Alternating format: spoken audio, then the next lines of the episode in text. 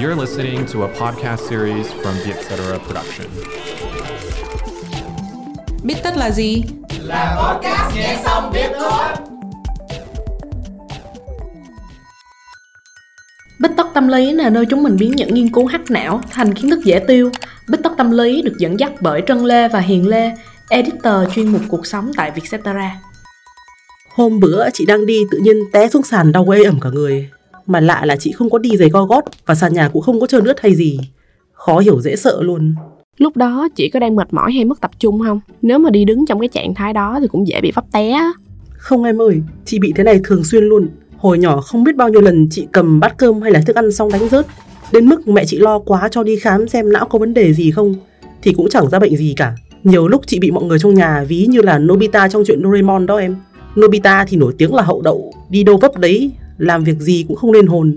Cho đến giờ chị vẫn không hiểu tại sao mình lại vụng về vậy luôn. Nếu vậy em đoán có thể là do cảm thụ cơ thể của chị không được nhạy lắm á. Hiểu đơn giản á, thì đây là cách mà mình cảm nhận về vị trí và chuyển động của các bộ phận trong cơ thể so với môi trường xung quanh.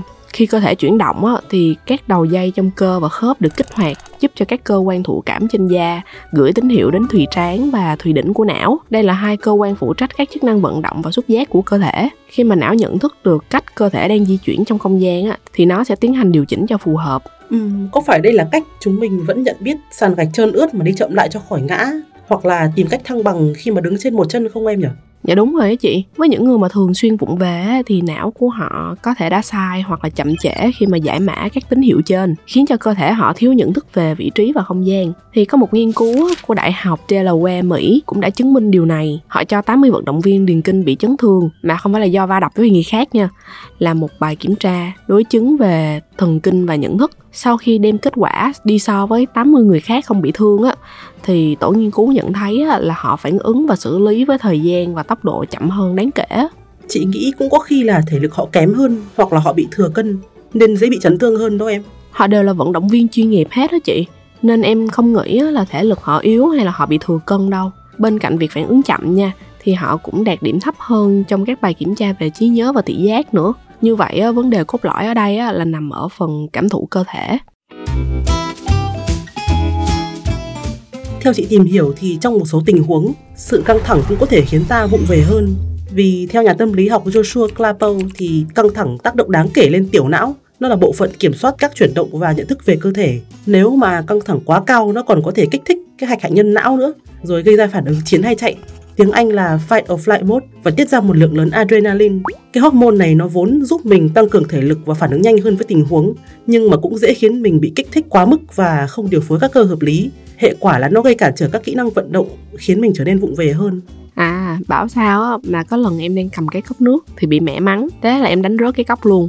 Đúng á là nhiều khi chỉ cần một kích thích nhỏ gây căng thẳng cũng đủ khiến cho mình trở nên vụng về hơn rồi. Chuẩn rồi em ơi. Ngoài ra thì theo giáo sư Clabo thì mình cũng khó mà tập trung vào bối cảnh xung quanh trong khi đang lo lắng nữa Vậy nghĩa là mình càng khó nhận thức vị trí cơ thể và càng trở nên vụng về hơn. Cái điều này đặc biệt đúng khi mà mình phải làm quá nhiều việc một lúc, khiến mức độ căng thẳng tăng cao và mình không thể tập trung vào từng việc riêng biệt. Vụ này thì em thấy khá đúng ở những người phục vụ trong các nhà hàng, khách sạn nè chị. Nhất là những ai mới làm chưa quen việc nữa. Khi phải lấy order quá nhiều từ khách á, cộng thêm phải nhớ món nào của ai gọi, rồi phải lau dọn bàn ghế nữa. Nhiều việc như vậy á, mà họ không căng thẳng mới là lạ nên thi thoảng á, họ có nhỏ đánh rơi cái gì á, em cũng chỉ mong chủ quán thông cảm cho họ chứ cũng đừng có la mắng họ nhiều.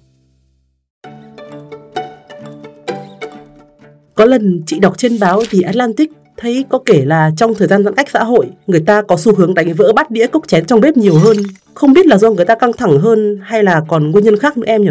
Hình như có mấy đứa bạn của em cũng vậy á tại đợt dịch hàng quán đóng hết nên là phải tự nấu ăn và rửa bát thường xuyên thành ra cũng quen thuộc với môi trường nhà bếp luôn có thể việc này khiến ta có tâm lý chủ quan hoặc là ít tập trung hơn vào cách mà mình xử lý với đồ vật, nên là dễ đánh rơi hơn chăng cái này có lý này, vì có lần chị đọc về hiệu ứng gần nhà ở các vụ tai nạn ô tô bên Mỹ, thấy cái này cũng có phần tương đồng. Theo đó thì có đến 52% số vụ tai nạn ô tô xảy ra trong vòng bán kính 8 km tính từ nhà tài xế.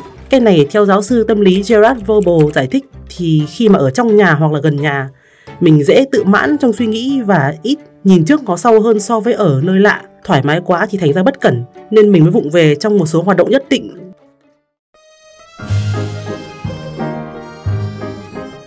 Vậy thì có cách nào để mà khắc phục sự vụng về này không nhở? Cho đến tận bây giờ, năm nào cũng vẫn có hai, ba cái bát hay cái đĩa gì đấy đội nón ra đi khỏi tủ bếp nhà chị.